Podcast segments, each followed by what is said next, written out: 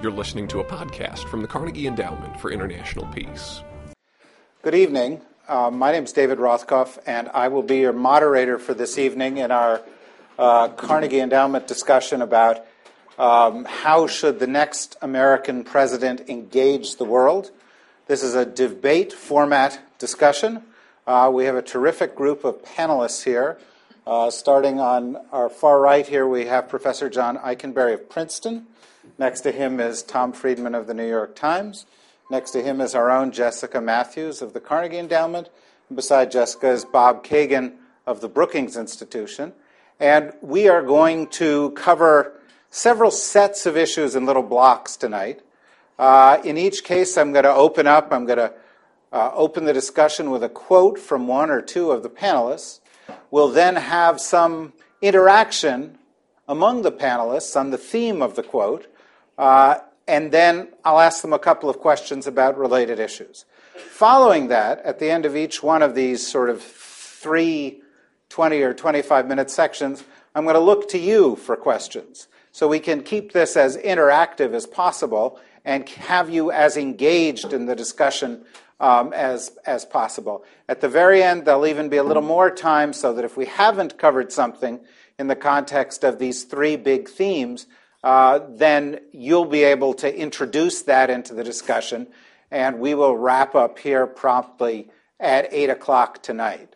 Uh, when we do get to the questions and answers, it would be good if you would identify yourselves uh, and keep your statement uh, in the form of a question rather than an oration.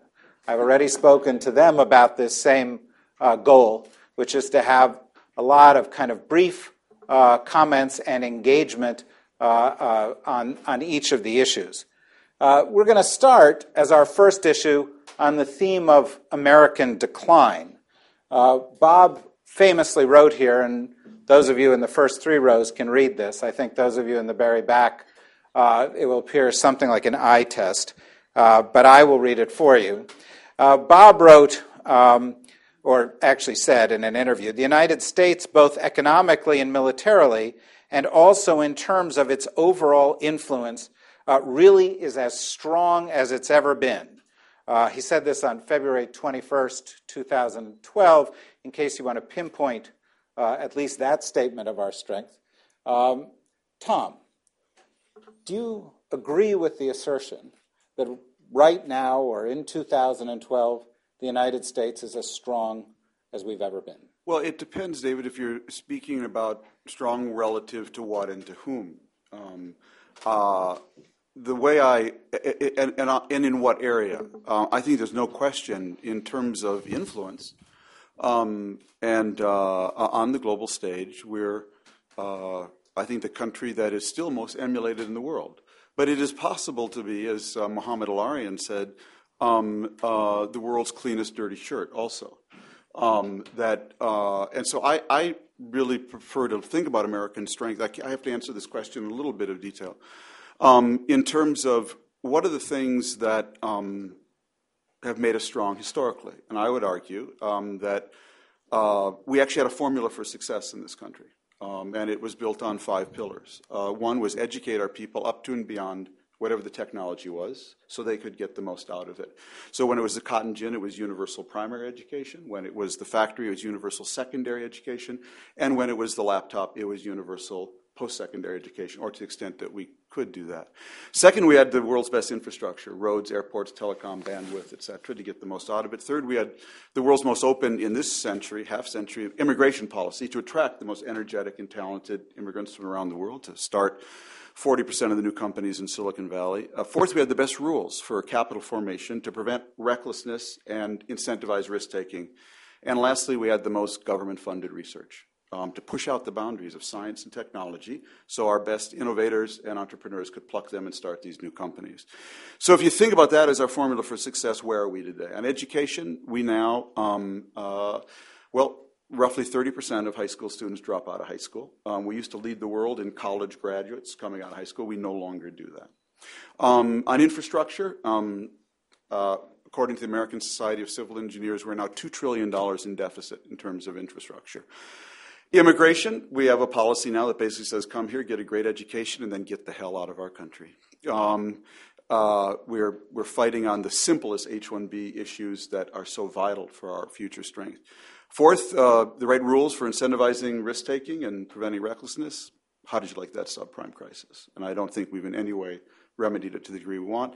And on government funded research, if you've seen that graph, it looks like an EKG heading for a heart attack. So um, I don't know, it's relative to what. All I know is in terms of the things that have historically made us great, um, uh, on each one of those indices, I see us not going in the direction we should be going. And for me, that's the alarm bell and the wake up call and the pep talk that you know, I've been trying to put forth in, in my own writing.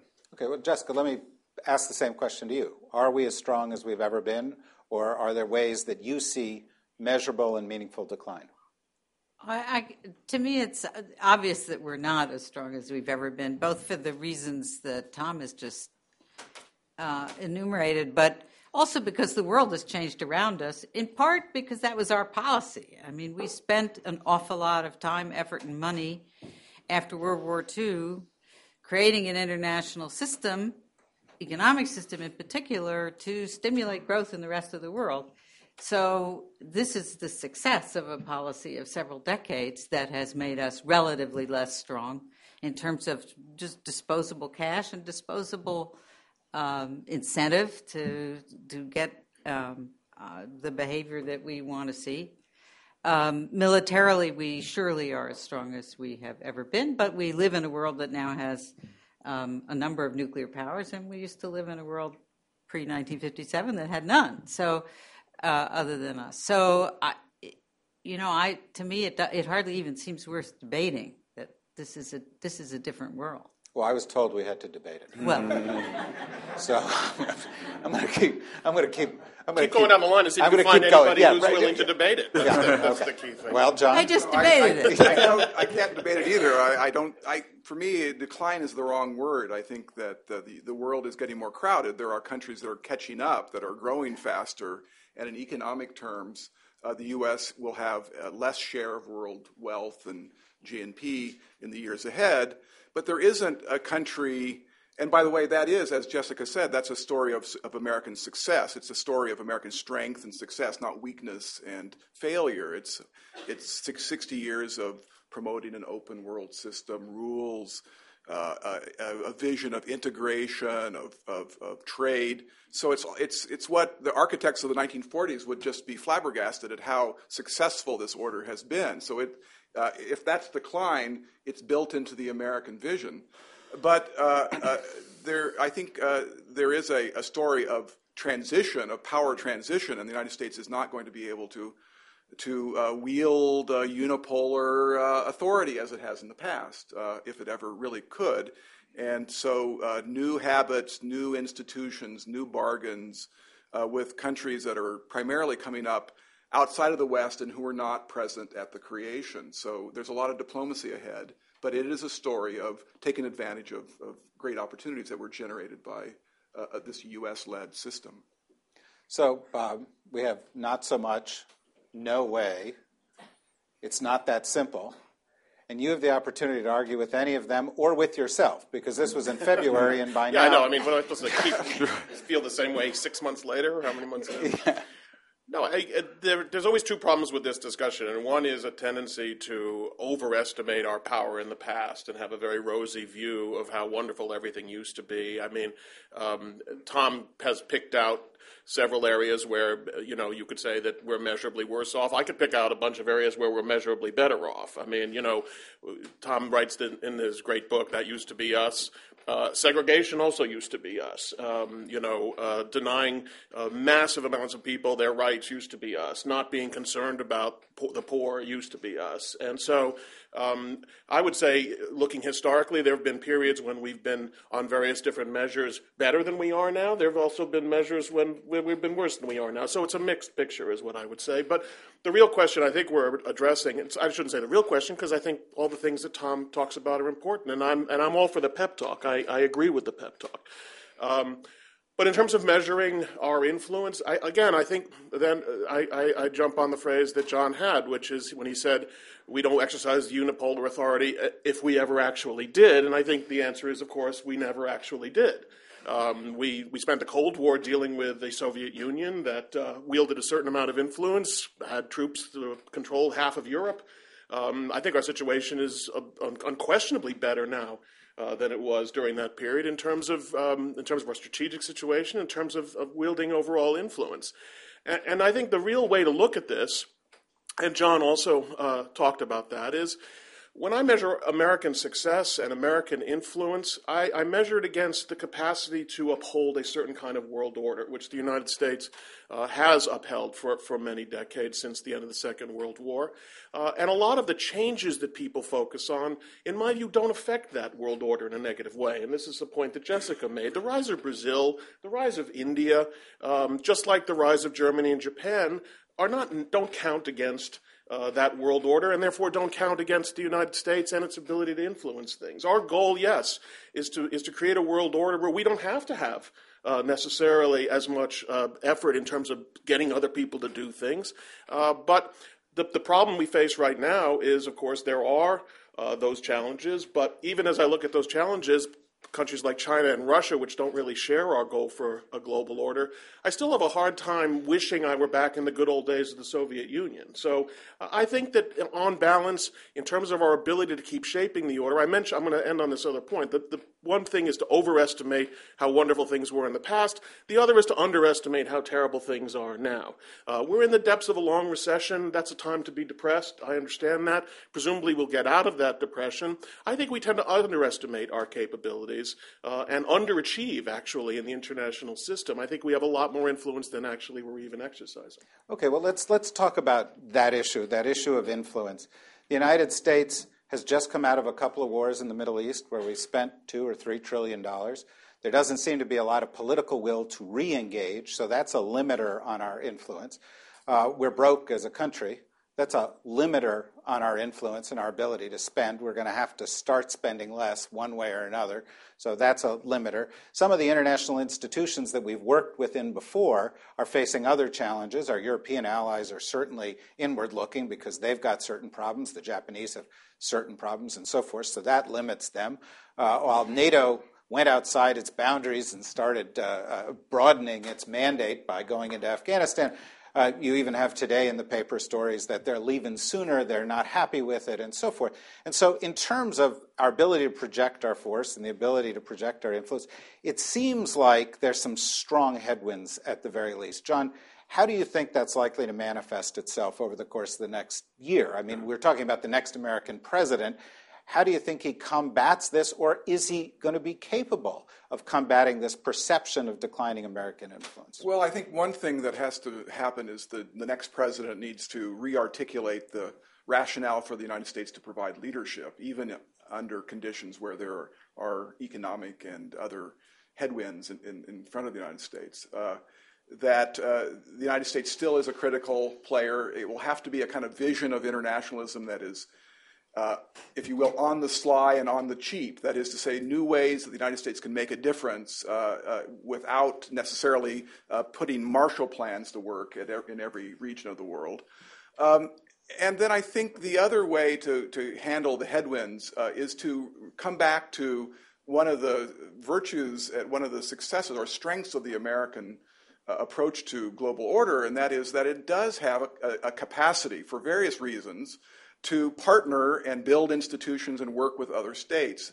The, the, the contrast with China is remarkable. The U.S. has 55 or more uh, security partners of various sorts, from A to Z in terms of the, the, the nature of the commitment. China has one or two. The United States has somehow found it a kind of natural way to operate through international institutions, through partnerships, client states, uh, all sorts of different mechanisms that can generate cooperation. So, in this next phase of American history, it seems like that's an asset that we should uh, seize upon.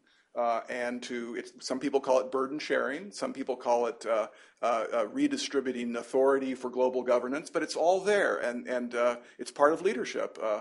and in more demanding times, it seems like that is that is a strength the United States can rely on. Okay, well, Jessica, let's let's look at this in a constructive way rather than you know wringing our hands about decline or debating whether decline has taken place. Again, the next president takes office in January, uh, faces all the problems that Tom enumerated at home, plus fiscal cliff and taxmageddon and dysfunctional Congress and all of this kind of thing. Are there concrete steps that this president can take as the country's principal foreign policy actor to reverse perceptions or to counter perceptions that the United States is in decline in terms of its global influence? Well, the most important one by far is attempting to heal the rifts domestically. I mean, we should have all, in, in answer to your first question, said what I think is the biggest change, m- more than the, the five areas Tom talked about, that weakens us, which is that we have never been I think, as politically polarized and divided.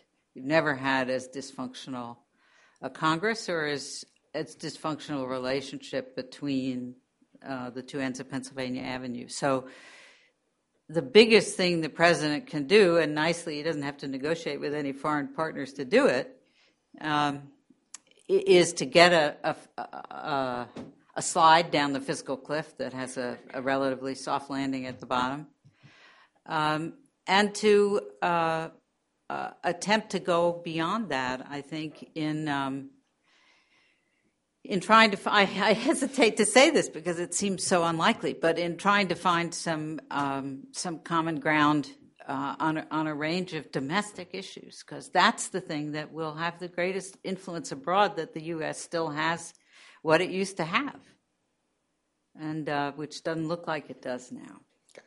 Now, this is a heads up to you guys because we're moving along at a clip. I've got two more questions for them, and then I'm going to turn to you, and I want to get one or two questions, or maybe three, in quickly from the audience before we go back into the next thing. And it'll be on this theme of American decline and American influence. So if you've got a question that's half baked in your mind, you've got another seven minutes to bake it. Um, Tom.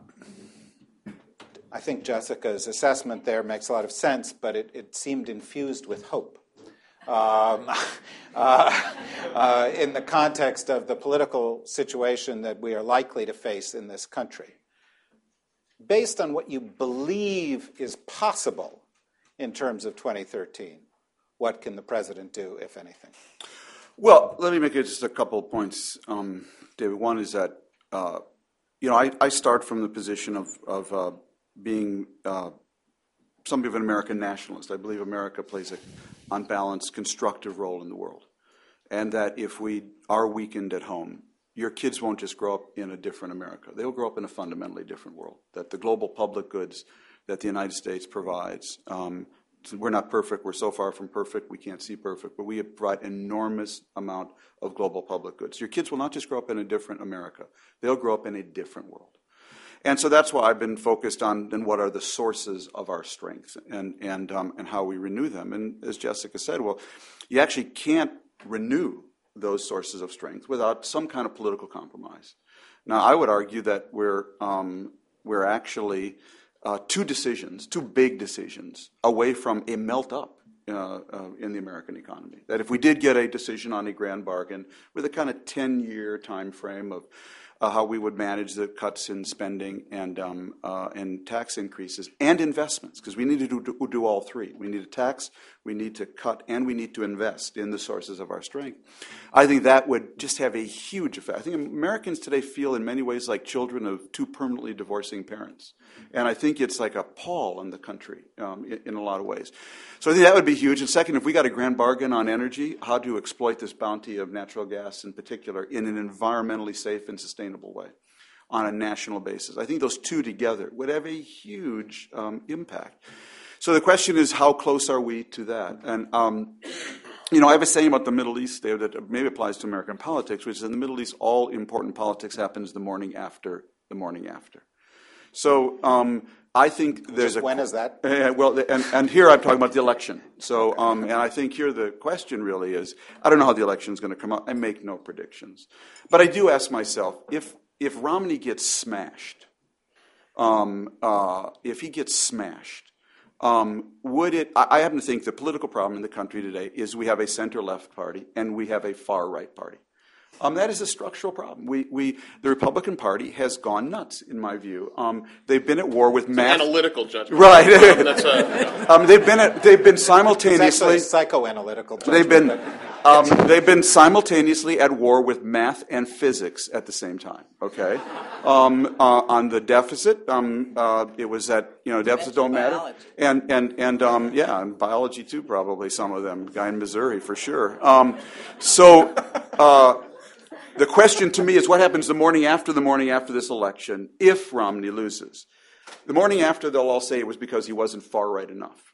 I wonder if the morning after the morning after, though. I mean, a lot of people say we have gone way too far to the right, and we need a different Republican Party. We need a center right Republican Party, which I think the country desperately needs because it needs to be a check on the left and the center left, and it's the only way we're going to get big compromises on these big issues. Can I just add? I mean, the little history s- suggests both Clinton and Reagan.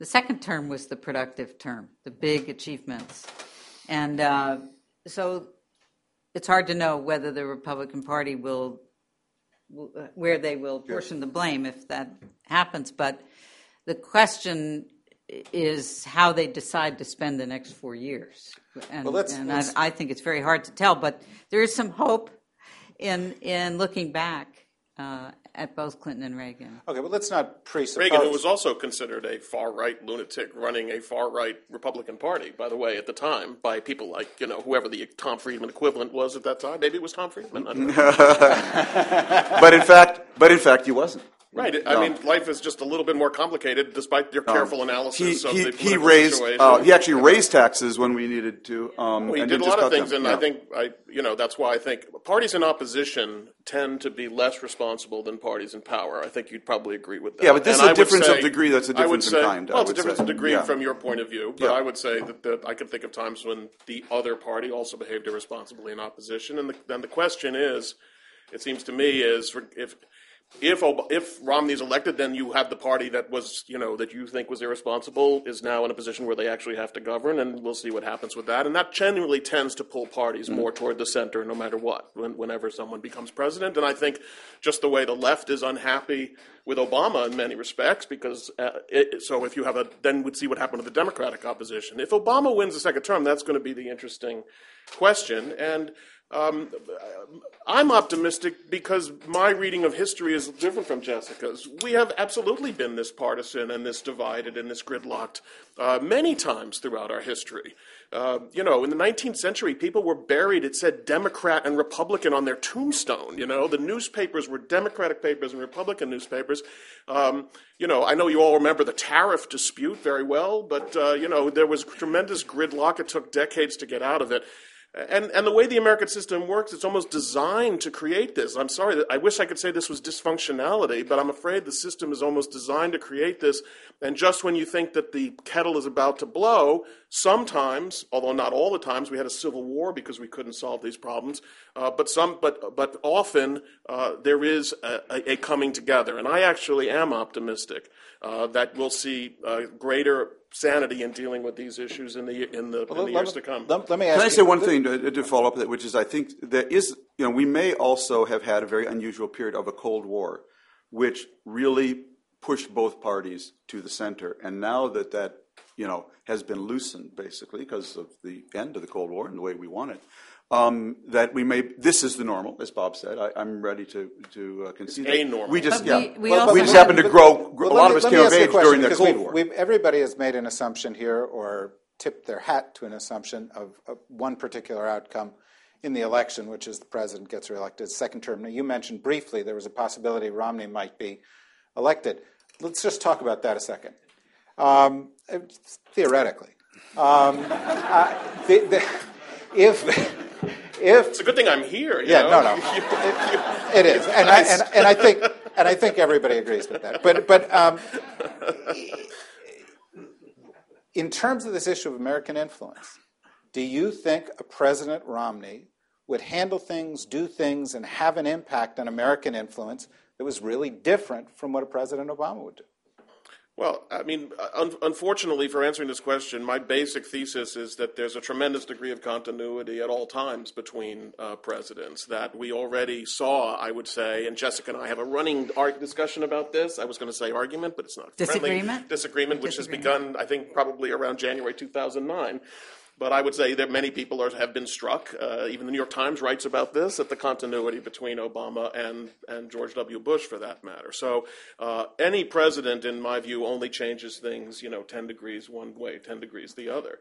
Um, there will be some issues. Obviously, you know, there's no question that um, that the Romney takes a different view on how to deal with Russia, um, and you'll probably see a different policy toward Russia. On Iran, I think it's a harder call, for instance. And one thing we haven't spoken about, and I think it, um, maybe you were going to get to it eventually, is um, Well, since- we're only 25 minutes into this. well, okay, uh, but I mean, you know, since I consider it to be a not unreasonable possibility, regardless of who is in the White House, that the United States might wind up, whether out of the desire or because it has no choice, engaging in a military action in Iran. I mean, what is that going to do? To all these consensuses about spending, about whether the American people are interested in foreign policy, and even issues like the defense budget, and that's why uh, it's, it's it's issues like that and the ones that we don't even know about that make me wary of all these straight line projections we're making in the future based on where, what things look like right now. Any of you guys want to address that point? Which point? I The mean, point about he Iran. makes it. well, he- well, pick on any of his points, but I, I meant the point about Iran and the likelihood that we would actually enter into some kind of military action there, uh, regardless of who wins. Please start. I see. Right now, it's not clear to me. Question from the audience? yes, sir. Front row. Microphone approaching you from the left. Governor Romney has said he wants to create 12 million jobs during his term. That's 250,000 jobs a month. In the past, the U.S. has always been an exporter, and that was what created jobs. How do you see his promise of creating 12 million jobs in four years? Unlikely. Okay, that's that's one view. Unlikely. Does anybody want to elaborate on that, or Look, you know, I, I think we're in a completely different, um, uh, you know, job market. Um, we're, you know, I wrote about this myself a, few weeks ago during the convention, which is, you know, Bill Clinton's line back in 1992 was, um, if you work hard and play by the rules, um, you should expect to be in the American middle class. I mean, that's a condensation of what he said, but that's basically what he's been saying. Obama has repeated it. And um, I just don't think that's uh, that is NA. I think that's no longer applicable. I think you have to work harder, study harder, uh, learn and relearn faster, and maybe reinvent the rules. Um, and that is because we are in a in a very different work environment where technology is making uh, older jobs outdated faster, and wonderfully spinning off new jobs. But each of those new jobs require more education.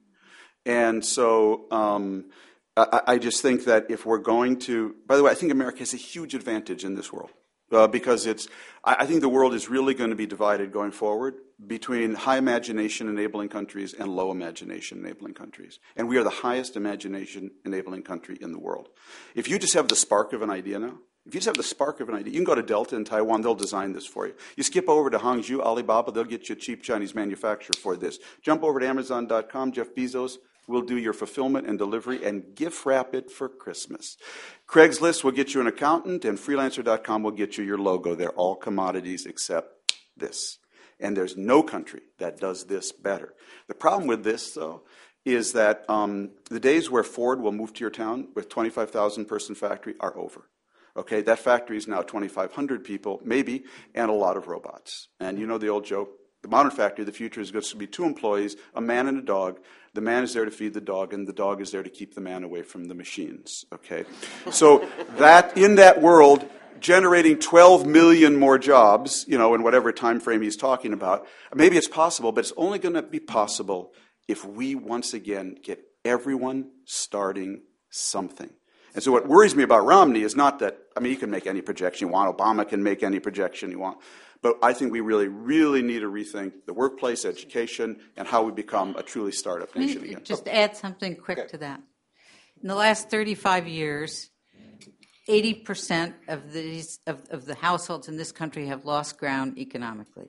80%. And for almost all of them in that period went from one income to two income as women entered the workforce. That has a psychological effect that is just enormous. It doesn't really get confronted in this elect in this campaign in those stark terms. But that's and I, I think that at least I would say the greatest strength of the American economy and the American sort of culture has been that we have been the best at adapting to change, at adapting to rapid change, at, at internalizing it and, and changing. I think this this fact of three plus decades of having lost ground economically makes people fear the future instead of embrace it. And when you fear the future, then then that adaptability goes, and and that's why I would say that uh, one of the big big ways in which we have changed, in which we are weaker than we have been. I've got just one little uh, okay. uh, uh final thought on that. I, one thing that has surprised me in this last cycle of, of, recession and Great Recession is that there hasn't been more talk of protectionism. And, and that gives me a little hope that, that uh, both parties realize that uh, the kind of 1930s solution to retraction of your economy uh, is really uh, worse than, than, than what you would otherwise do. And, but isn't it true that you have a Republican candidate right now running on a very hard line against China and taking tough stand against China. It's actually a, a switch, and that you actually have the Republican Party taking a tougher line on trade. Clinton did too when he ran, and that's that's the pattern typically. Uh, and uh, there may be some specific uh, gravamen there that, that need to be pursued, but the broader uh, political system is not uh, generating incentives for either political party to to use this as a big issue. And I think uh, that uh, that puts us in a position to to have a more uh, forward-looking agenda of investment and and looking at at these these things. Tom talks about the, the kinds of jobs in the 21st century that is going to require adaptation to be able to acquire. Okay. We're going to have one more quick question here, and I'll, I'll, get to the back of the room ultimately, but we'll have one more quick question here before we return to the cycle. Go ahead, sir, briefly. Uh, Peter Shutley from Brookings.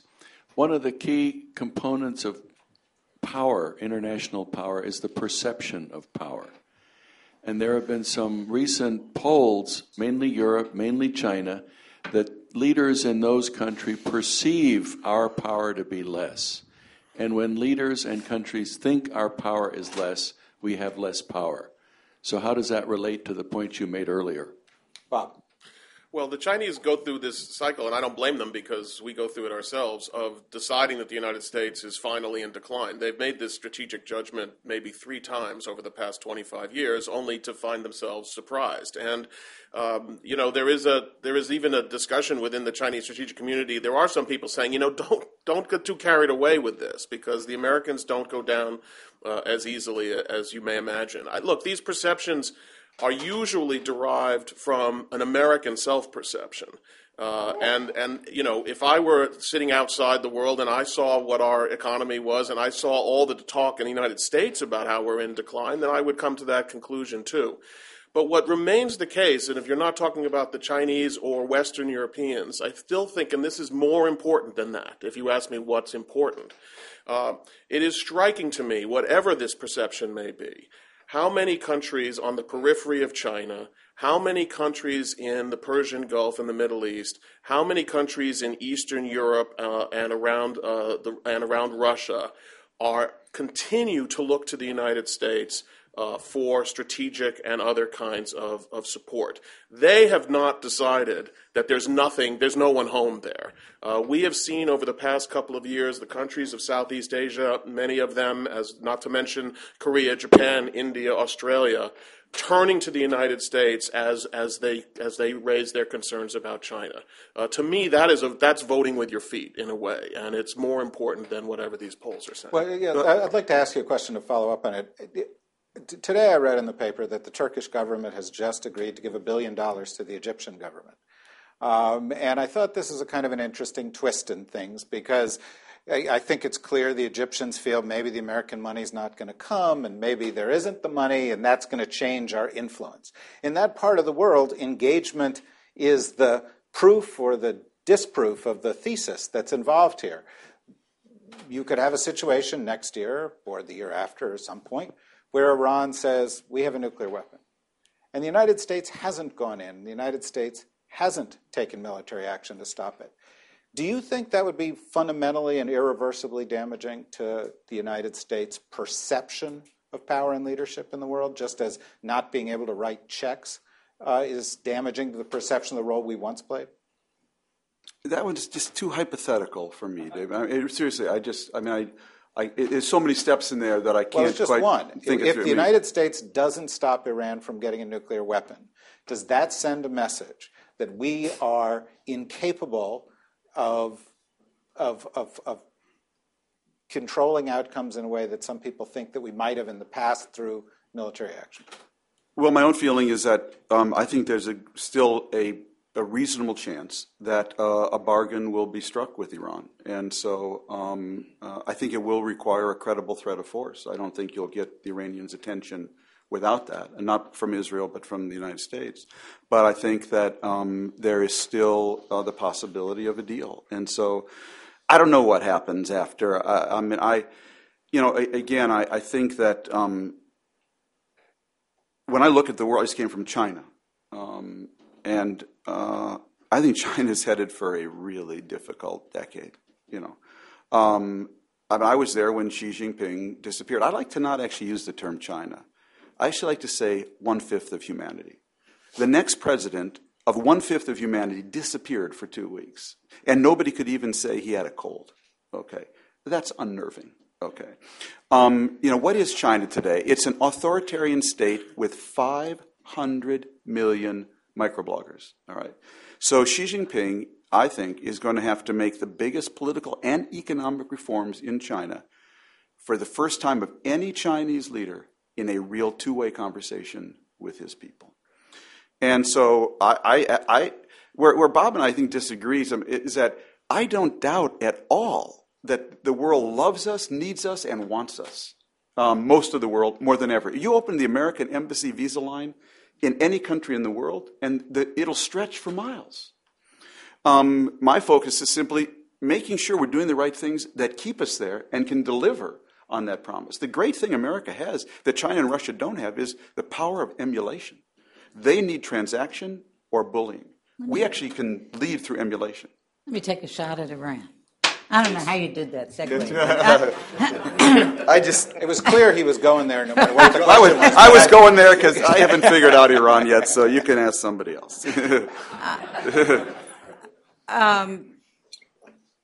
I think the um, uh, I think the answer is that it depends how it happens and what the the surrounding context of a possible deal is.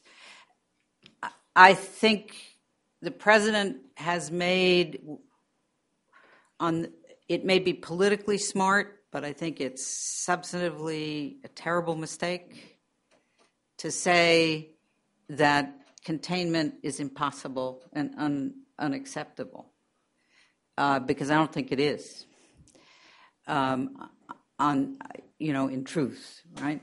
Um, that means that there is, and there also, as we know from the discussion of all this, these silly red line discussions, um, there is quite possibly a, an Iranian nuclear capability that never becomes weaponized, right? Um, which probably the most likely outcome. Uh, so, and a deal could be embedded that accepts that in a potentially non injured non-proliferation regime. I was about to say stronger, but it's probably not going to be stronger, but it could be non-injured. Um, and and in those conditions, the answer to your question, and, and the U.S. would certainly have been the lead actor in making all that come together. So, are we seen as um, inevitably weaker if Iran has a nuclear capability that is not weaponized? The answer is no. Okay. Let's go to the next slide here that talks about the international order because it's relevant to what Jessica uh, just said. Deftly, she provided us with a segue. We're talking about the liberal international order. We're talking about international institutions. John uh, has written the most serious threat to American national security today is not a specific enemy, but the erosion of the institutional foundations of the global order that the United States has commanded for half a century. So he sees the institutions of the global order as being essential to our strength. Jessica has written Our fractured, gridlocked politics is having a major impact abroad on other countries' perceptions of U.S. influence and power, and of course, on the desirability of the U.S. example. Taking the first of these, Bob, and the, the, the, the, challenge that is posed to the U.S. in terms of influence by the strength or lack of strength or current state of international institutions. What do you see out there that worries you in terms of the institutional structure in the world order right now? Well, John and I have a, I would say, subtle argument about this in the sense that my view is that uh, this is no place for subtle. I know, and I'm going to try to I'm going to try to move past it. Try to move past it as quickly as possible. Don't be subtle, Bob. Uh, but but you know, I have John believes these institutions can exist independent of American power ultimately uh, if if they're set up correctly, and I I doubt. I believe they are generally a function of American power, and and what I but I do worry, and here's where I don't have a subtle disagreement with John. I do worry about uh, the liberal world order uh, and whether the, the, the, some of the things that uphold that order are in fact in a state of erosion. And I think one of the things that we may be looking at, which is sort of not the picture that anyone has really grappled with, is what if the United States is not in decline, but the institutions of liberal order are? Uh, and you look around the world and you see the European Union, which I think will ultimately get out of it, by the way, but you could be very pessimistic about the future of the European Union. You could say that the UN Security Council has fallen back into a kind of paralysis. Um, you could uh, uh, you could look at the international trading environment and wonder about that. Um, to me, and this is the answer to your question, I think John and I would agree. Uh, a world in which the United States is still strong, but all these institutions are eroding, is not a world I want to live in. And therefore, the United States really does have an interest uh, in trying its best to, to shore up these institutions. That's Would you like the, to subtly agree or disagree? No, that's the. I, Bob is coming my way. Uh, this is great. Uh, our, our, you have to ruin it, John. You know. Years of. Uh, um, just a, one, a couple quick points. Number one, my thesis is not that these institutions are independent. They are infused with power. They are instruments of power. They they are used to signal limits on power. So power is never divorced from institutions. Uh, and in that regard, I argue that the U.S. has been so brilliant on the world stage for half a century or longer because it has tied its power to these institutions that's both, both allowed it to make its power more durable and plenary and expansive, but also uh, making it more uh, uh, delimited and less based on indiscriminate arbitrary use of power in the more traditional sense. So uh, there is a, an argument about how institutions can allow for a powerful state to be, to be more influential by allowing it to signal its own restraint. Uh, this, this, couple more points about this. The, my underlying argument about the liberal world order is that we are shifting from one that was organized around, if you will, the trilateral world, the U.S. with Germany and Japan as partners, a kind of trilateral system. Uh, in that sense, even when the United States was all powerful, it had partners, but those partners were Western or they were tied to the United States in a very special way. The new array of powers are uh, more far flung. The good news is that they, most of them are liberal, capitalist, and democratic. The U.S. accomplishment is partly an accomplishment about creating a world, spreading uh, a, a, type of political economy that, uh, that has become more, more global. The bad news is it has created a more um, chaotic system in some sense. We've, we've succeeded all too well, and that the governance institutions, which were built for the trilateral world, are not suited for this multipolar, multilateral world. And that means, as I said before, an agenda of new bargains with new states, uh, refurbishing institutions. The Europeans will have less authority, less voting. The United States will have to give way in, in various uh, uh, uh sites of, of, of, authority, institutional authority.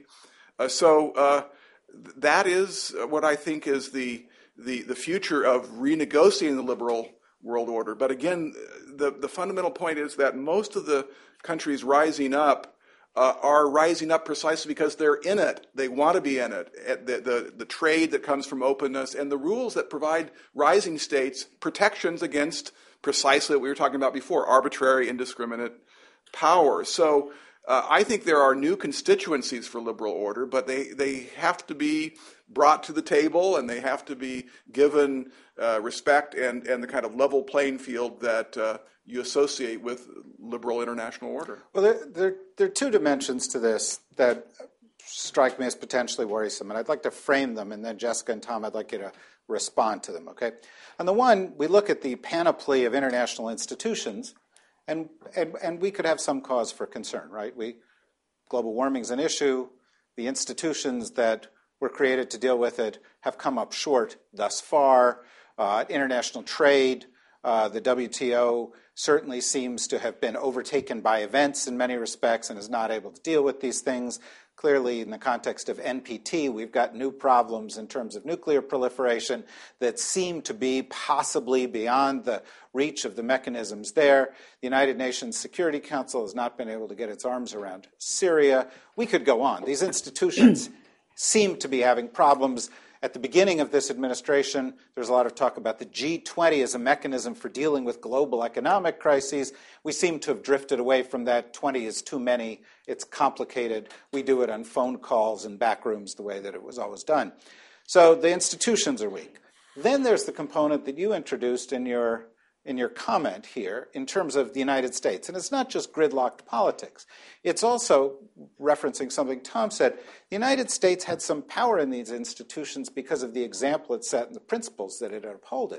upheld. And after the financial crisis, the French and the Germans and the Chinese said, well, that's it for the US system. This is clearly a corrupt system, and they're not managing this system. And in terms of Obama came in and he said, well, I'm going to handle international things differently from my predecessor. I'm going to respect international law.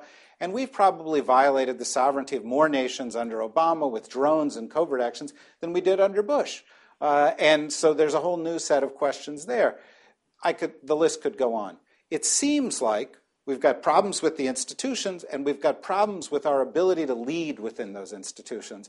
And I was just wondering what your reaction was to one or both of those issues. Well, you know, I think there's two things I would say, David. One is a general statement, which is, um, at a point, you know, Bob has made. I, I, agree with it. I mean, for ideas to win, you know, you know, the, the power has to. Win. I mean, the Soviet Union's ideas were strong when the Soviet Union was strong, and our ideas of liberal internationalism, you know, will only be as strong as, as we can prove by example. In a world of social networks, though, I really go back to this, which is that emulation is, is hugely powerful force, you know, uh, in this world. And that's why I'm so focused on America. I mean, the, you know, the, the whole argument uh, in, in, the book I did about uh, energy and environment was that, look, if you can get 190 countries in the world to all agree um, on uh, verifiable limits on their carbon emissions, God bless you. But frankly, I never believed in that global institutional process. What I believed is make America you know, the greenest country in the world. And so many more people will follow us voluntarily than we'll ever do on the basis of compulsion. So I've never actually spent, I can't say any time, very little time thinking about kind of these institutions. I think if, if we're strong, they will be strong. Um, and, our con- and, our, and our sort of influence in them will be strong. Um, now, there's a question of absolute strength and relative strength. As Jessica said earlier, look, India's a different country today. Brazil's a different country today. China's a different country today. Um, they are relative, you know, strength vis-a-vis them is different economically. Um, I just worried about absolute. You know, I'm glad they're rising. It's a healthier world. It's a more stable world in, in, in many ways. So I'm just focused on one thing: our country. How do we, you know, get to where we need to be, realize our full potential? I think if, if we focus on that, everything else will fall into place. We got an awful lot up in the air I, um, here. I, I, uh, I mean, first, it's worth saying that you know, in the aftermath of the end of the Cold War, we had a decade where we really pulled away from the international system rather dramatically. And we underestimated how willing the rest of the world was to act without us. And a whole number of rather meaningful things were done the creation of the International Criminal Court, the Kyoto Treaty, um, uh, the the landmine ban, anti-personnel landmine ban, the small arms agreement at the UN, all of them were done with the U.S. voting against, and the votes were like 178 to one, and uh, 146 with 18 abstentions, those kinds of votes. And the U.S. was the only democracy, with the exception of India and Israel in two cases, that voted no. Um, and the, the, the countries that were voting with us were Iran, Iraq, Cuba, Libya. Kindred, um, kindred spirits. Yeah. Uh, so there is a there is a momentum in the system on a lot of issues that doesn't require us, but there is also on on many cases, and climate is surely one of them, um, where where we're the we're only the 600 pound gorilla now. China's the 800 pound one. It can't be, we can't be successful um, without us. I, um, I think this gets back to the discussion we had before about whether there's continuity or discontinuity. I think there's a profound discontinuity, and likely to be also if Governor Romney's elected again, in uh, the United States um, attitude towards international institutions, and in particular towards whether diplomacy can be problem solving. Um, you have to remember um, that the kind of of rhetoric that came out of this country in the Bush years about Max Boot um, that the U.S. should unambiguously embrace its imperial role currently an advisor to Governor Romney.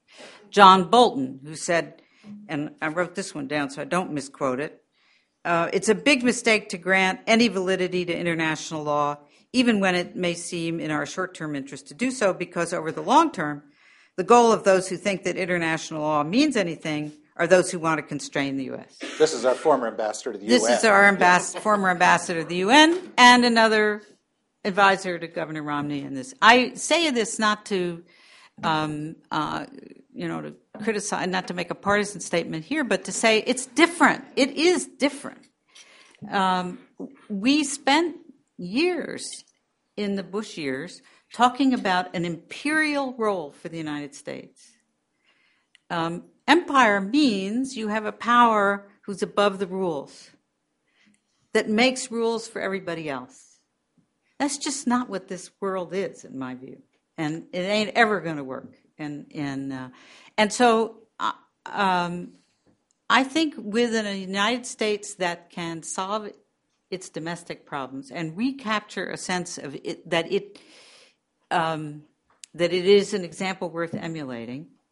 That there is, uh, although they are not nearly as strong as we'd like them to be. There is health and strength in the multinational system. You talk a lot about continuity. Um, at least you've talked about it a lot about it this evening. Um, if if you sort of set aside the past 50 years, the longest extended continuous strain in U.S. international outlook was isolationism. It was staying out of the world it was looking after our own problems. It was taking advantage of the fact that the Atlantic and the Pacific immunized us against you know, being involved in issues on, on other side of the world. Don't you worry that there is an impulse within the far right and also to some degree within the far left in this country to move in an isolationist direction, to move away from spending money and writing checks for international institutions, to move towards taking care of our own business in our own way. I mean, after all, here, look at President Obama and look at his strategy with regard to drones and covert operations and cyber attacks and so forth. It's very exceptionalist.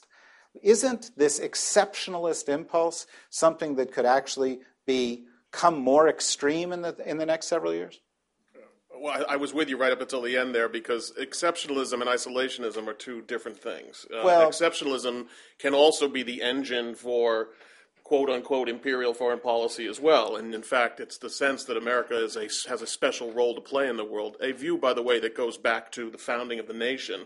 That, that leads, in fact, to a tremendous amount of global activity. Well, I was uh, I was seeing them both as linked by national narcissism. Well, let me let me beat up on your the first part of your premise, which is that we were always an isolationist nation. I think that's just that's that's the greatest myth. We tell ourselves this myth. Our myth is that we sit here minding our own business and people do things to us and we have to go deal with them, or there are evil people who hijack our foreign policy and lead it off in in terrible directions. The truth is, the United States was not an isolationist power. It was an expansive power. We started off as a strip of uh, poorly, inha- lightly inhabited colonies along the coast of uh, the Atlantic, and and steadily for roughly 400 years expanded outward. So, if you want to call that an isolationist nation, you know, I, I don't really think that's true. The fact is, and this is why I don't really worry about that. We had one clear isolationist period, and it was only isolationist with regard to Europe after World War One. And thankfully, we learned a lesson of that. But we were also isolationist before World War One. No, we weren't, And before, sure, we were. I mean, we were.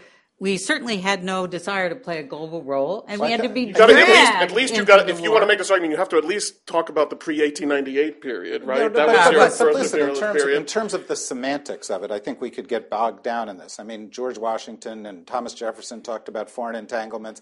They didn't consider what happened on our continent to be foreign. So there's a bit of a difference between. But we were a commercial republic, and you know, we we basically we were expansive, and we have always been expansive. And the constant I've been hearing now. I mean, we've all been hearing every decade for the last three or four that America's about to head off into an isolationist phase. This isn't the first time we've we we we talked about this.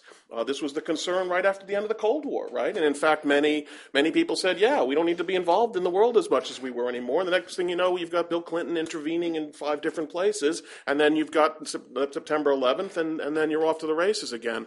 I think that there, the dynamic in American foreign policy is less. Of course, we are we want to deal with our own problems now, the way you know focused on our, our recession. But uh, you've already pointed, or someone's already pointed out, we're not becoming protectionist. We are not withdrawing from the world. Uh, uh, President Obama's talk about making more commitment to East Asia than we've had in the past, and I don't see any pushback on that in the United I States. agree with that. I don't see it either. I think it's so overwhelmingly impossible that it's obvious to all Americans that And, and even, and I agree with that. The, the United States is, is still the most powerful country on earth, and there's no, I don't think I heard anything tonight that suggests that any other country, while the United, United States may have fewer material capabilities going forward relative to the aggregate of the world, that there is no one country that is likely to be a peer competitor or a replacement for the United States. The United States has uh, this unique capacity, and it is therefore able to associate its interests with shaping the international environment.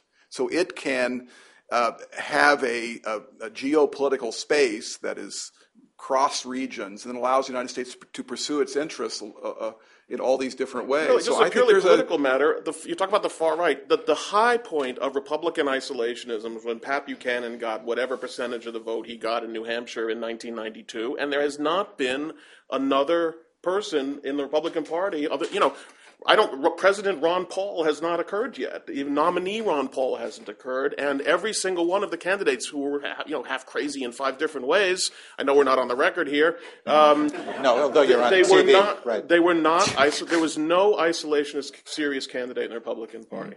I think that's over for us. Okay. Somebody have a question here?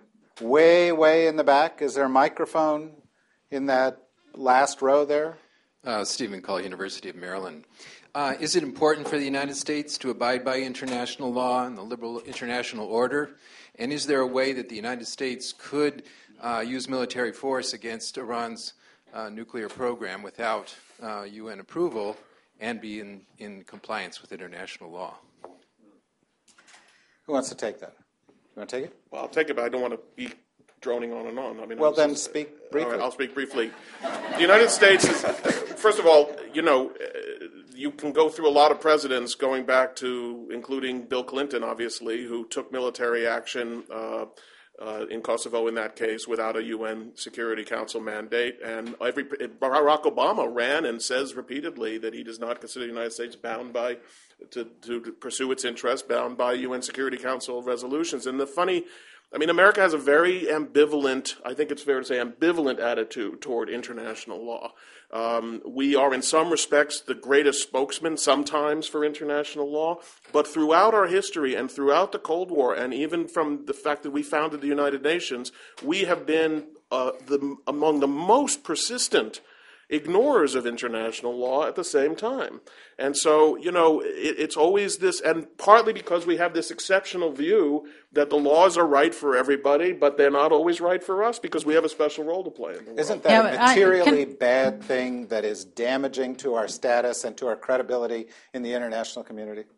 Yeah, well, I, it seems to me if you if you tried to say it in one sentence, what the U.S. goal ought to be it ought to be to create an, a world order uh, in, that we would like if we were not the most powerful country. Um, that's one that has law uh, rules, and um, the rule that's really relevant here is uh, preemption, which is recognized as a legitimate uh, casus belli in international law. What's not recognized is prevention. And the difference has to do with the imminence of the threat. If there were clear evidence um, that Iran was violating its was was weaponizing. Uh, I think that there would be an international feeling that this was uh, a legitimate act of preemption. I, I, I, have a feeling we would deeply regret it, but but I think it would, would have legitimacy, if not legality. But, uh, um, but if it were distant from the threat, and if the threat were uncertain or wrong, um, uh, then you have a whole different deal. One of one of the many really terrible things about the Iraq War, which we were now as a country decided to sort of slip into oblivion of, of trying to learn the lessons from it uh, was that it was done on the basis of an entirely Ill- illegitimate uh, uh, legal basis, which was prevention. And, uh, and that is, is something that has no standing under international law and which has been explicitly rejected by many of our great presidents, by Eisenhower, by Kennedy, by Lincoln. Uh, so, I mean, I think that is the is going to be the um, the deciding the deciding line. Okay. One more quick question from the back. By quick question, that means Tara should get to the back quickly. Tara. Wherever. Hand it to whomever has their hand extended. Um, hi. I'll try to ask this quickly then. Uh, my name is Greg Sheckman. I'm with the University of Central Florida. And the question I have really is about um, global standing. You made the point, I guess, if we go back to Tom's EKG uh, reference about research and development going down a cliff, if we're looking at um, the dangers are always presented about hollowing out of the military, but really isn't it about hollowing out of our innovation capacity because our economic, environmental, national security is all predicated on our ability to innovate. So if we're not doing that, or we're not making those investments, aren't we telegraphing to the other nations that we're vulnerable? Okay, we've got 25 minutes to go. I just want everybody to know that, and we've got another round of these. So, Tom, do you want to take that? Yeah, I mean, this is a very important point. Uh, you know, I, I, all I can say is it's, it's um, you know, we, we, uh, we're, we're in an age where um, all net new jobs to the economy in the last, I don't know what period, five or ten years, have uh, come from startups, um, new companies. And it's something that we are uniquely positioned uh, as a country to um, uh, promote. Um, and there's no secret how we, how we did it. Um, we uh, attracted the world's best minds. Um, we created the right uh, infrastructure, education, legal incentives and um, uh, and we pushed out the boundaries of um, biology and chemistry and um, uh, and physics and math in, in ways that um, led to all these amazing new companies. I, I still think it will happen because I think uh, one of the great strengths of our country. It's so flexible that it's still full of people who, who just didn't get the word.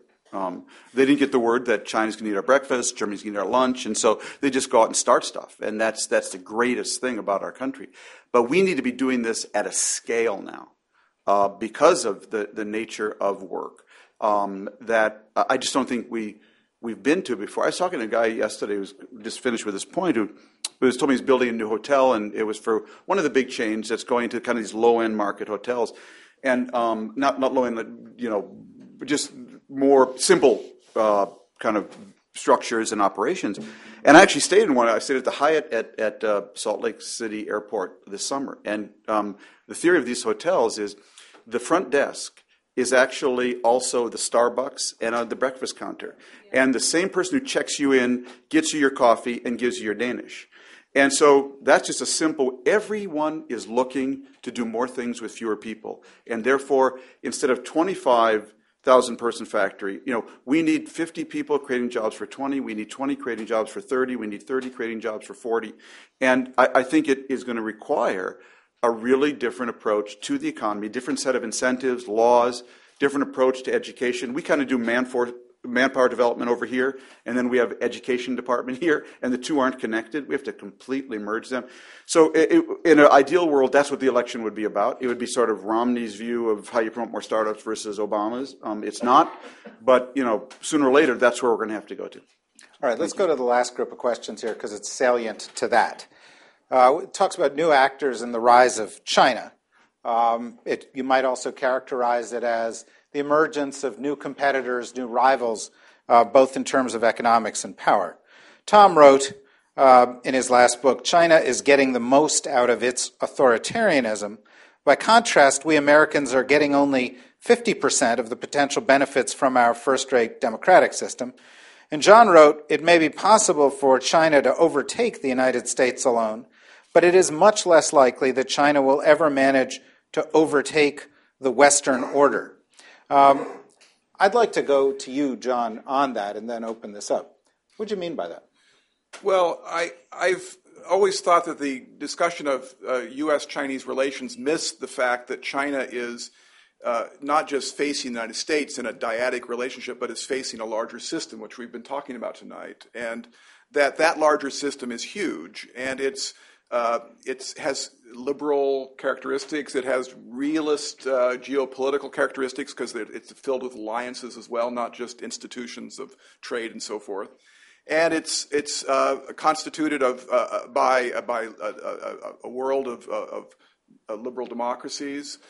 and so China faces a much more formidable international order than any other rising state in world history has. If you think of a rising state looking up, past rising states over the modern era have faced one military state or several, but not a kind of thick global system that is, in effect, the OECD world. And so I think China is not going to be able to do to the world what uh, the United States had the opportunity to do uh, in the 20th century several times, which is to say, uh, really recreate international order. Uh, it also helps that the United States came to power in, uh, during the, uh, the, the, nuclear era, where uh, there likely will not be a great power war. And war in the past has always been that, that ingredient that has demolished the old order and paved the way for a rising state to do something new. China is not going to be able to play that game.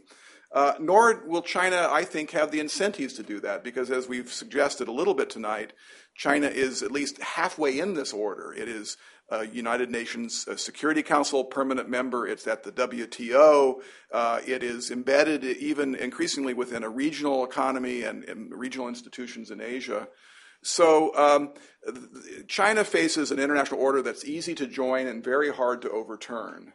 And so I don't think we're going to have a repeat of what is the classic problem of world politics, the power transition problem, which of course was most dramatically revealed at the, uh, in the last century with, with the rise of Germany. So I, I think uh, the terms of rise and transition are different than in the past. All right, well, can, I, can I ask him a question? Of course. I mean, it is it personal or is it have no. to do with I mean, usually rising powers also get a more expansive definition of their vital interests. Yes. So it may the world order may be easy to join, but it also doesn't have a lot of empty space in it. That's right, but it's important for China.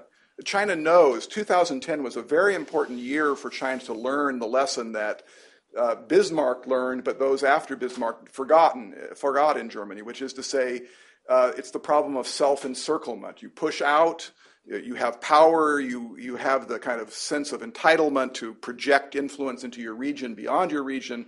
But other countries, small countries in Southeast Asia, but also Japan and Korea, uh, are, are not uh, uh, inclined to play that game. They, they, they will resist. And in, in 2010 in Southeast Asia, at the Asian uh, uh, Regional Forum, and uh, it, with relations with, with Japan, and then later with Korea, in each of these three cases, those states around China responded in a way that we call balancing against or hedging against. And so the important the most important thing, uh, I think, to, to shape how China rises is to have China see that it's the pathway to a peaceful rise will take place within this order that the United States has helped build, but, but no longer owns uh, as, a, as, the, as, the, as the simple state that, that has run this system. So the, China has reasons not to experience the problem of self encirclement. And it, it is important for the United States and its allies to have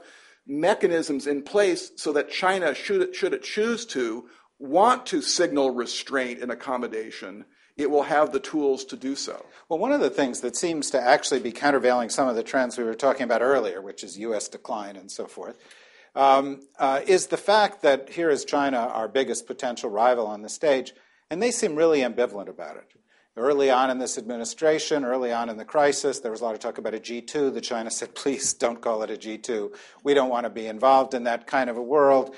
Uh, even though they, they played a role in the context of the climate talks, it was kind of like, well, we want to go slower than you. It's not necessarily uh, a leading role. And even though I think China was, for the first time, involved in a central role in a East issue with regard to Iran, uh, one of the things that developments in the Middle East have, have demonstrated is that China doesn't want to get that involved. It doesn't want to play a hands on role. In fact, they may not be ready for prime time.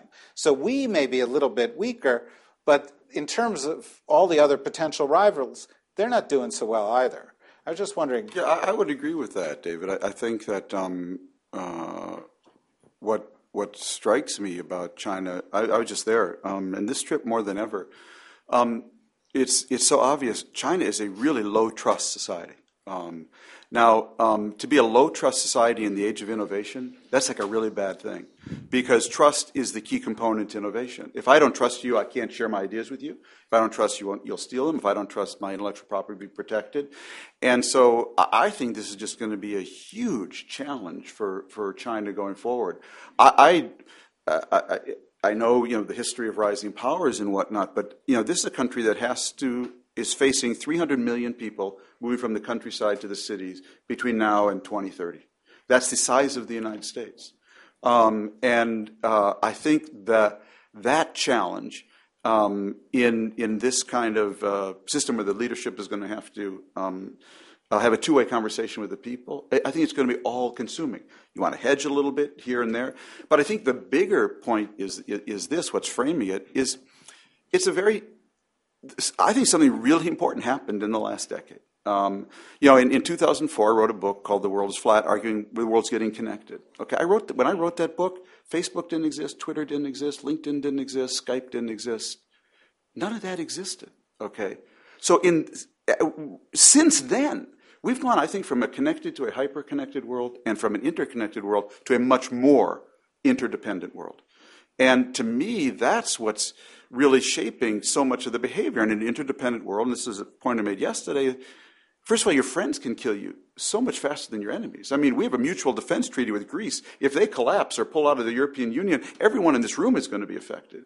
And your rivals falling, can be as problematic as they're rising. If China's growth goes from 8% to 2%, we have a real problem. Um, uh, the whole world does. And so, to me, and I think this whole move from connected interconnected or hyperconnected, it all happened under the guise of the subprime crisis and post 9 11. So we, I don't think we fully absorbed it into. So I'm not naive. I understand history, rising powers. I think China is going to be so internally consumed um, uh, for the next 10 years. I'm not saying don't worry about them, but on the scale of things I do worry about, I worry much more about their collapse than their rise. But well, the, one of the best ways historically to take people's minds off bad problems at home yeah. is military adventures yeah, no, abroad. No question. Well, and, I, and, and, you know, as hyper connected yeah. as thing, and, and, of course you're right. Um, a big part of that in, in China now is the growth of very virulent nationalism. And so you know the the tensions that are growing with Japan are you know I thought China sort of learned its lesson in 2010 also but it's come back and so what we may be seeing are sort of early signs of we have our our our national interests are bigger than they used to be. Well, and also, look, China, as Tom indicates, is facing a lot of big problems that may fuel that, right? By one estimate I saw, by 2016, the difference in Chinese wages and our wages is going to be seven cents or something like that an hour. Uh, China's buying the robots too. They're not creating jobs as quickly as they would like to, so that's producing instability. And I wonder, Bob, you know, uh, uh, we tend to overstate things. We tend to view things too much in the context of the moment. We tend not to take as nuanced a view as we, we, we could. And I wonder if the problem with some of these big emerging powers isn't that they are so strong but how weak they are and what problems they are likely to have. All of the BRICS right now are going through an economic problem. All of them face major political issues of one sort or another, with the possible exception of Brazil. All of them face um, uh, uh, inequality and gaps in their society. None of them are used to being big global players, with the exception of the Russians, and that was in a completely different context. So we've got sort of major powers that are also kind of toddlers um, in terms of being major powers and having real limitations. And I wonder how that should change our view, or if you even agree with it.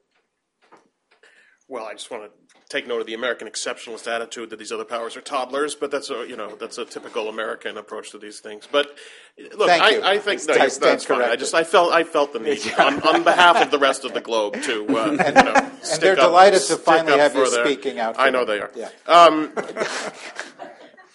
the, the, the, problem is, oh, uh, first of all, I agree that these countries all have more problems than we were saying three years ago when it was obvious that the BRICS were going to take over and the United States was in decline. So, you know, shockingly enough, uh, they have had difficulties. But when you're talking about geopolitics, and here I agree with, with both points that, that Jessica made when you talk about, let's take China for instance.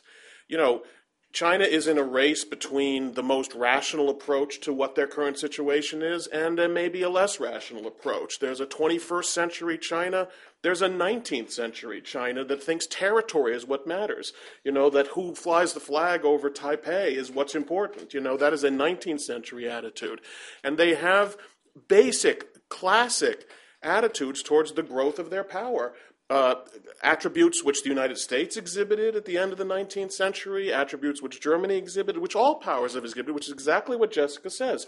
We have more power. We want to be recognized for the more power that we have. Um, and so, what our problem is, and it's not going to be easy to predict, is that there's a million reasons why China shouldn't be flexing muscles and shouldn't be getting into situations where the rest of the world is going to do exactly as John Ikenberry says but look how many countries in the past have made that same error. You know, Norman Angell wrote this book in 1910 talking about how irrational it was for any of these great powers to go to war. Four, now, he, four now years. he's pulling out his gun here. That's pardon. yeah, four years before the great powers all went to war, and so that's why I guess when I when I think of what the American role is, we're not going to be able to predict the future. We should not be in a panic about China, but we do have to do what is possible to discourage them from taking the wrong course and encourage them from taking the right course. Which is why basically the consistent policy of this administration and many previous administrations has been right.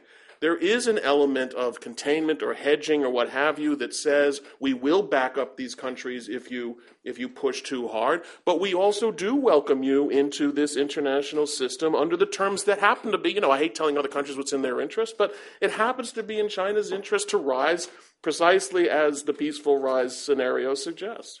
You know, just to pick up on one point, which is that uh, if you look at China's behavior toward Taiwan, um, because they're really the. I, I think it's a real contrast how they're dealing with islands now. I mean, for many years, the relationship to Taiwan was "marry me or I'll kill you." That was really China's policy, you know. And suddenly they just completely reversed that and went to a total embrace.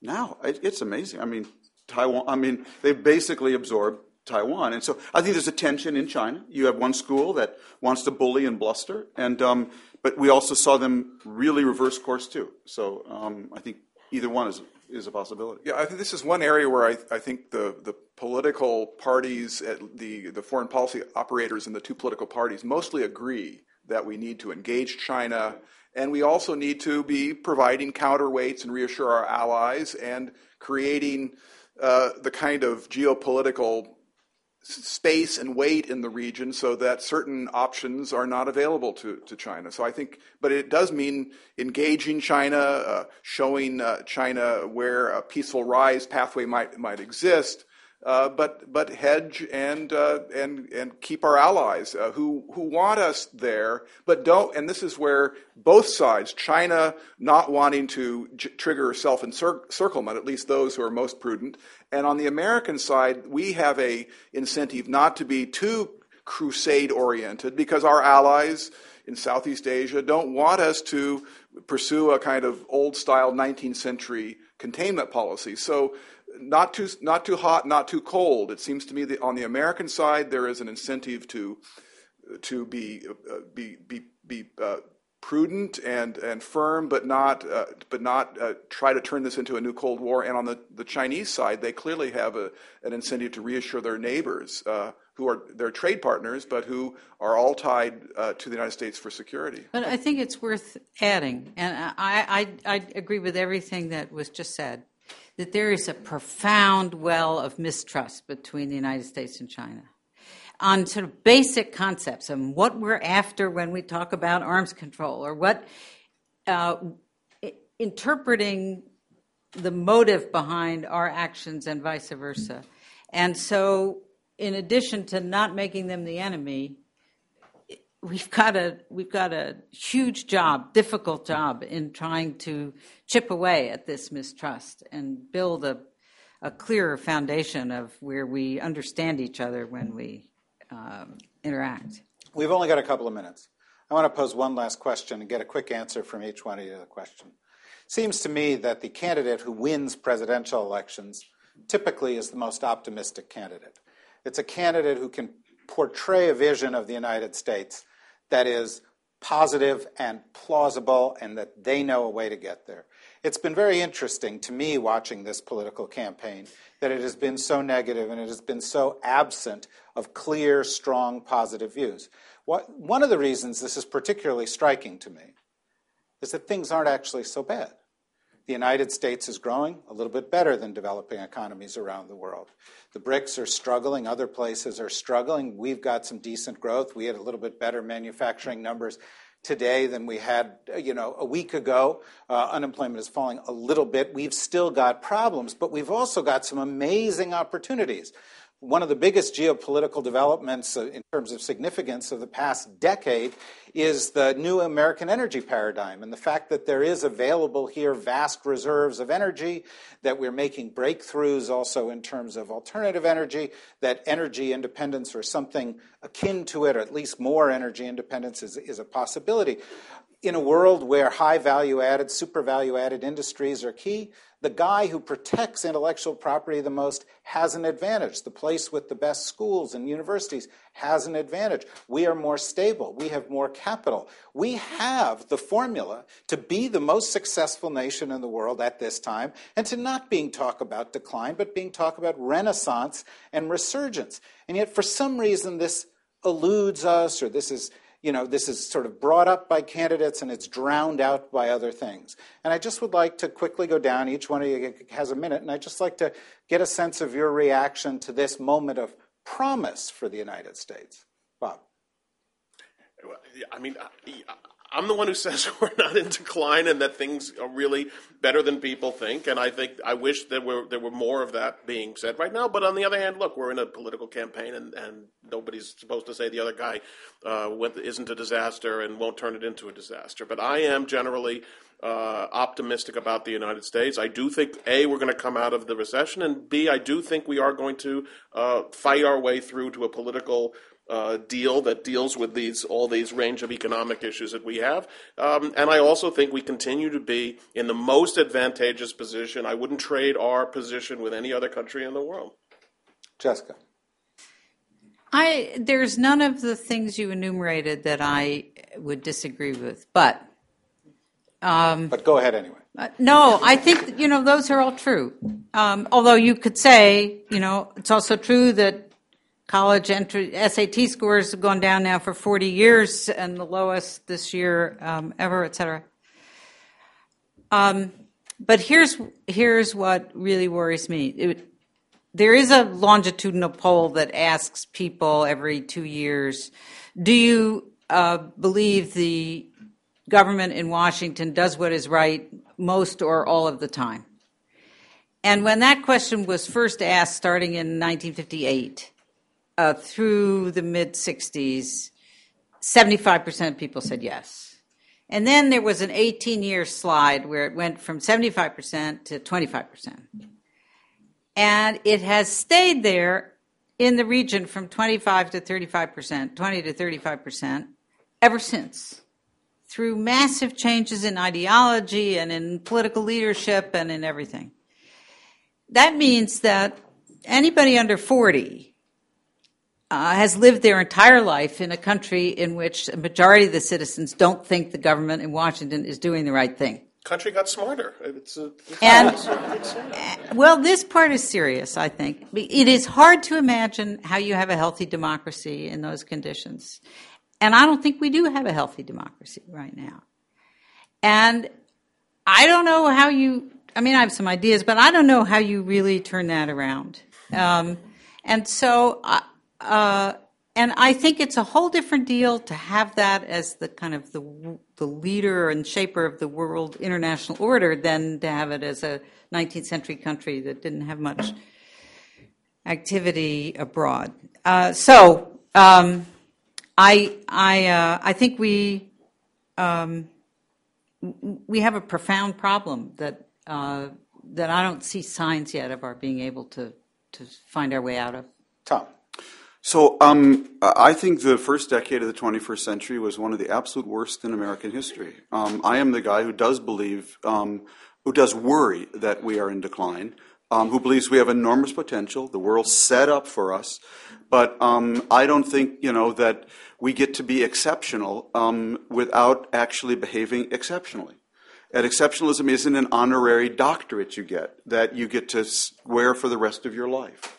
And um, I believe in the first decade of the 21st century, and even beginning before that, we were, we were, we did just what our baseball players did. We substituted steroids for real muscle building. And those steroids were called getting people who didn't have the skills to build houses with hammers and nails, um, and to inject massive credit into um, uh, the system uh, uh, for uh, a huge consumer binge we are going to have to pay for that. And um, we have two candidates who aren't telling people the truth. They do not trust the people with the truth. And when candidates don't trust people with the truth, they don't trust them back. And it leaves them deeply anxious. And I think people are deeply anxious. So I keep asking who will tell the people. It's been my feeling from the beginning, and the reason for a long time there, I was advocating a third party, because I think we need to do three things at once. We need to cut spending. We have made promises to the next generation we cannot possibly keep. We need to raise revenue. We can't just take it out of spending because we also need to invest in the sources of our strength. And I believe from the very beginning that the candidate who would win is the one who would first come to the American people with a plan for economically healing the country, doing those three things at the scale of the problem. Please don't tell me it's not going to hurt and that we're going to get it all from rich people or we're going to get it all from spending. Number one, come to people with the truth. Here is the plan at the scale of the problem. Second, it's got to be fair. Everybody pays some, rich pay more. They've had a great two decades, but everybody pays something. And thirdly, a plan that was aspirational about making America great again. And what I found deeply disappointing about this campaign is I don't see either man talking about that three part plan. John. When I think of the United States and the world today, I, I, I would probably agree with my colleagues here that uh, the domestic, getting the domestic house in order is the first, first issue. And I think of Pericles' uh, comment uh, during the funeral oration as recorded by Thucydides when he said, I worry less about the strategies of my enemies than my own mistakes. And it, it seems to me that the United States and the world today it, it's really up to itself to define what kind of 21st century it's going to have and whether it can get its house in order and do the sorts of things that entail cost cutting and investments and uh, finding a consensus on critical issues. But then, just ending on a more international note, looking out the next 20 years, it seems to me the great challenge for American foreign policy is to make sure that at the end of this next 20 year cycle, that, that this whole class of rising states that we've talked about tonight, non Western developing countries, most of whom are in the global south, Brazil is a great example, India as well, that those countries rise up and find a home within this order that the United States has been so uh, vital in building and uh, managing for all these decades, that the worst outcome would be if China, a kind of unstable authoritarian uh, uh, system, but nonetheless powerful, attracts these states into a, a, geopolitical divide that leaves the United States on the other side. And so, for me, the United States has in its power, really, certainly its ideas to imagine a the next era of world politics, drawing on ideas that are American, ideas that go back to the progressive era, the New Deal, the Great Society, the U.S. as a as an agent for modernization and and progress, uh, international uh, developmentalism. Uh, it means the United States looking at these states, many of whom were uh, post-colonial uh, countries with different political systems and traditions, but that nonetheless are liberal, capitalist, and democratic, and reimagine a coalition based on a new synthesis of these ideas. And that's all there for the taking, it seems to me. We in Washington and around the country right now are in the season of debates. Uh, there's going to be a debate on Wednesday. On the 22nd, there's a foreign policy debate. We have a vice presidential debate coming up. You're going to hear a lot of things in these debates. I don't think what you're going to hear is a discussion as thoughtful, as far reaching, or as aspirational as this discussion has been. And I hope you'll join me in thanking this terrific panel for a great.